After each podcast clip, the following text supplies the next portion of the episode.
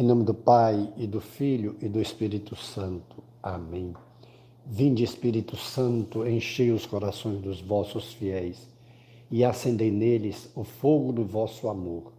Enviai, Senhor, vosso Espírito, e tudo será criado, e renovareis a face da terra.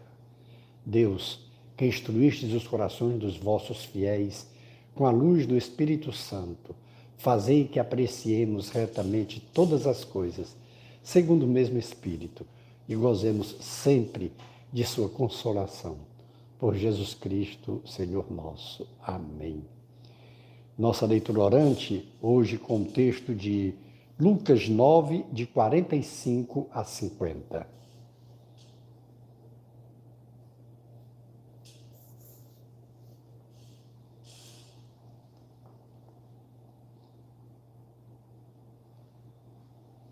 Os discípulos, porém, não compreendiam a palavra de Jesus.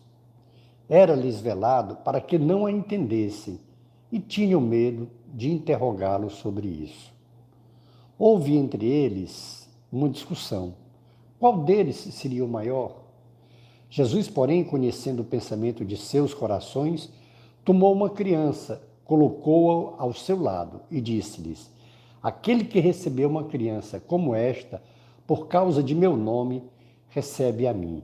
E aquele que me receber, recebe aquele que me enviou. Com efeito, aquele que no vosso meio for o menor, esse será grande, será grande.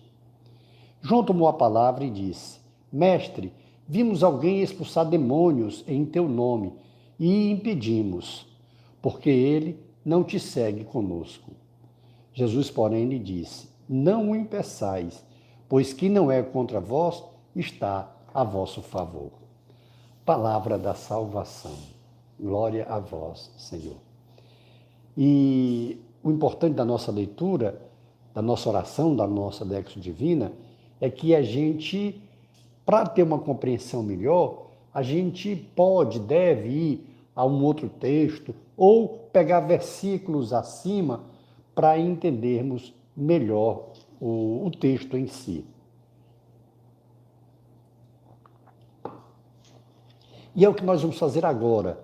Nós vamos pegar, é, não só a partir do versículo 45, mas o 44 também, que diz: Quanto a vós, os discípulos, abri bem os ouvidos às seguintes palavras: O filho do homem será entregue às mãos dos homens. Aí é que começa o versículo, a oração de hoje. Eles, porém, não compreendiam essas palavras de Jesus. Por quê? Eles ainda tinham aquela mesma mentalidade dos outros seus conterrâneos, daquele povo que aguardava um Messias imponente, um Messias guerreiro, um Messias é, salvador do seu povo que iria redimir o seu povo, mas guerreiro e que tinha súditos às suas ordens. Por isso que eles, no meio do caminho, discutiam entre si quem seria o maior.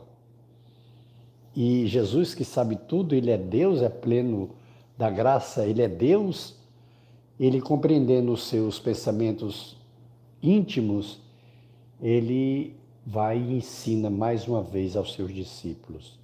Os faz lembrar o que ele disse, até a gente rezou há uns dois dias atrás. O filho do homem, lembram?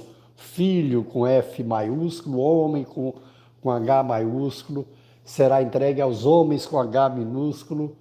Ou seja, ele que, o restaurador, o novo Adão, uma nova criação, vai ser entregue por essa mentalidade de querer ser o maior essa mentalidade de destruição e de matar os seus opositores, mas na realidade, a morte de Jesus é a grande vitória.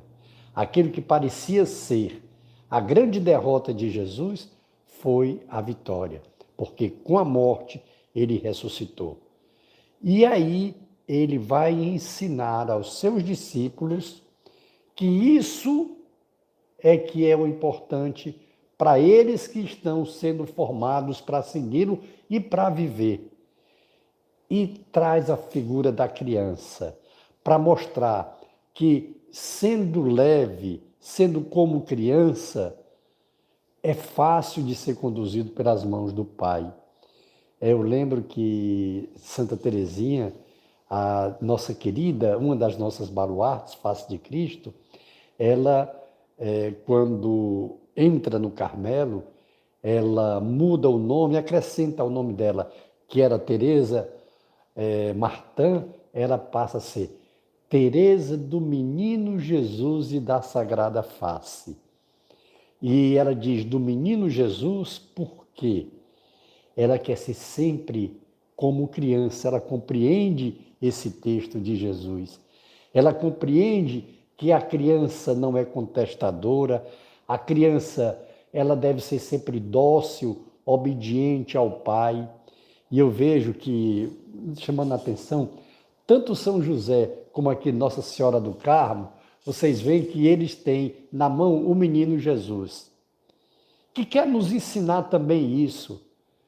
Jesus como criança, ele como criança está nos incentivando a sermos como criança também. Porque como criança acolhe o ensinamento do pai, é obediente ao pai, é submisso ao pai, reconhece a dependência do pai. E aí Jesus faz esse ensinamento para os seus discípulos, que é atual. Os discípulos precisam deixar aquela mentalidade de ser o maior.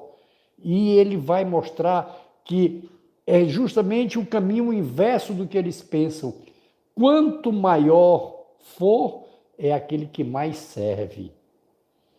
Por isso, Jesus diz: aquele que quiser ser o maior, com efeito, aquele que no meio de vós for o menor, esse será grande. Ou seja, é inversamente proporcional à mentalidade que reinava entre eles. Porque eles viam os dirigentes religiosos como é que agiam, como é que viviam.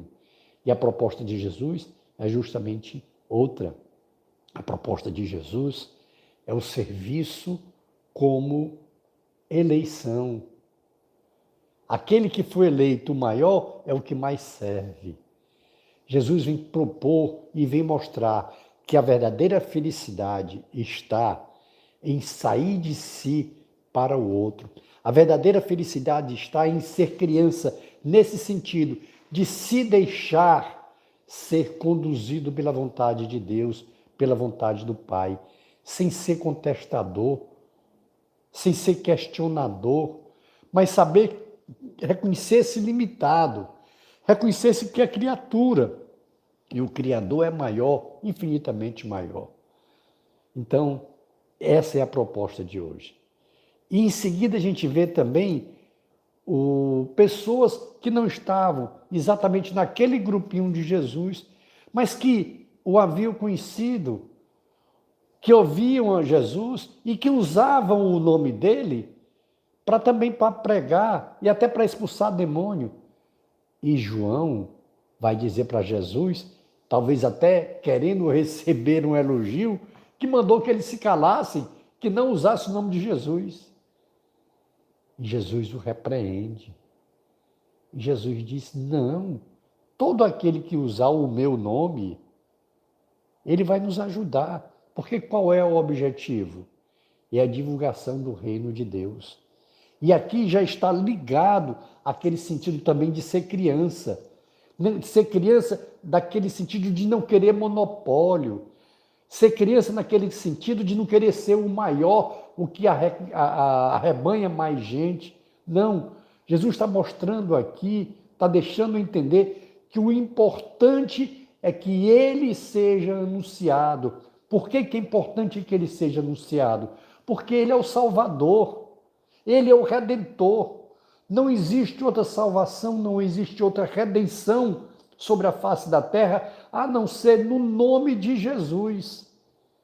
É o poder do nome de Jesus, Jesus que é Deus que se fez homem, é esse Jesus que é redentor, que é salvador. Por isso que ele dá um pito aqui, dá um puxão de orelha em João e dizer: por que, que você manda se calar? Deixe que proclame o meu nome, porque o meu nome que tem que ser proclamado mesmo. E aqui é Deus que está falando. É Deus que está falando. Vale a pena nós refletirmos para nós também. Será que a gente tem um coração de criança? Porque o convite hoje é esse, a termos um coração de criança. Porque um coração de criança é submetido à vontade do Pai, é submetido à vontade de Deus. Ele não quer saber mais do que Deus, ele não quer monopolizar Deus. E se o Senhor diz que o caminho de salvação passa pela cruz, passa por renúncia, quem somos nós para contestar o que Jesus diz? Jesus nos convida a essa mentalidade, a esse coração de criança, a um coração manso, dócil, humilde, rendido ao Pai, e um coração de criança que não é, que não faz questão também do monopólio. Jesus está mostrando aqui também que nós já até rezamos uns dias aqui sobre isso. Nós não somos donos de Jesus. Muitas vezes a gente pensa como se Jesus fosse uma propriedade privada nossa. Só nós temos um monopólio de Jesus. Jesus, quem está fora da nossa comunidade, quem está fora do nosso movimento, quem está fora da nossa pastoral, está errado. Quem está noutra comunidade, e aí a gente faz um pensamento de que nós temos o domínio sobre Jesus. Só pode falar em nome de Jesus quem estiver conosco. Meu Deus, o Senhor é que é o Criador, Jesus é que é o Salvador, Jesus é o Redentor.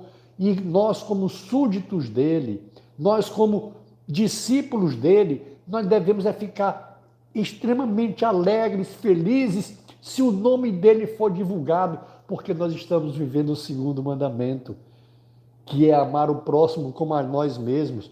Se o nome de Jesus, não importa por quem, se ele está sendo divulgado e outras pessoas estão acolhendo o nome de Jesus, estão se convertendo ao nome de Jesus, a vida delas vai modificar, a vida delas vai ser transformada, serão salvos, serão felizes. E aí, a nossa alegria deve ser essa, por quê?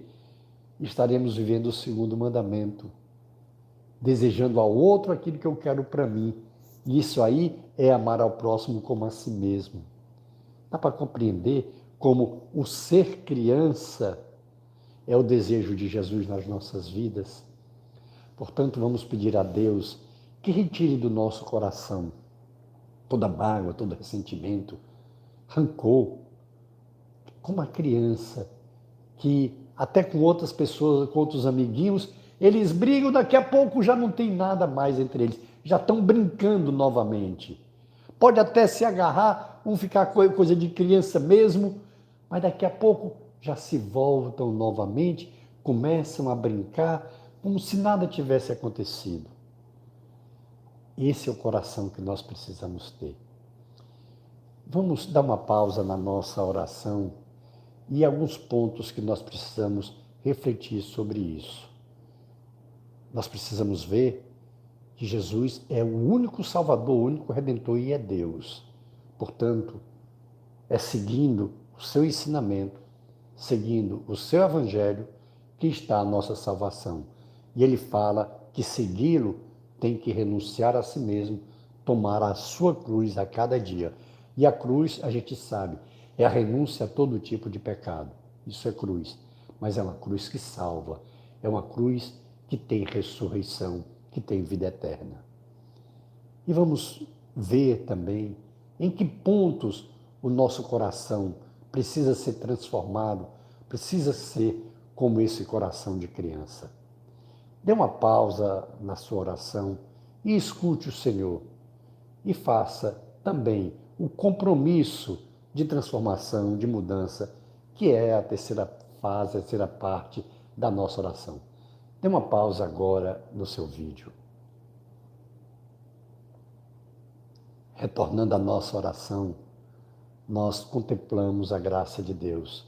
Faça isso logo depois que a gente pedir a bênção de Deus, aí o tempo que você puder dispor, você contempla as maravilhas da ação de Deus em sua vida. Glória ao Pai, ao Filho e ao Espírito Santo, como era no princípio, agora e sempre. Amém. E pela intercessão de Nossa Senhora do Carmo, de São José, de São Francisco, de Santa Teresinha e de São João Paulo II, que Deus nos dê sua graça e sua bênção, e sua face resplandeça sobre nós. Abençoe-nos, o Deus Todo-Poderoso, o Pai e o Filho e o Espírito Santo. Amém. Face de Cristo, resplandecei em nós.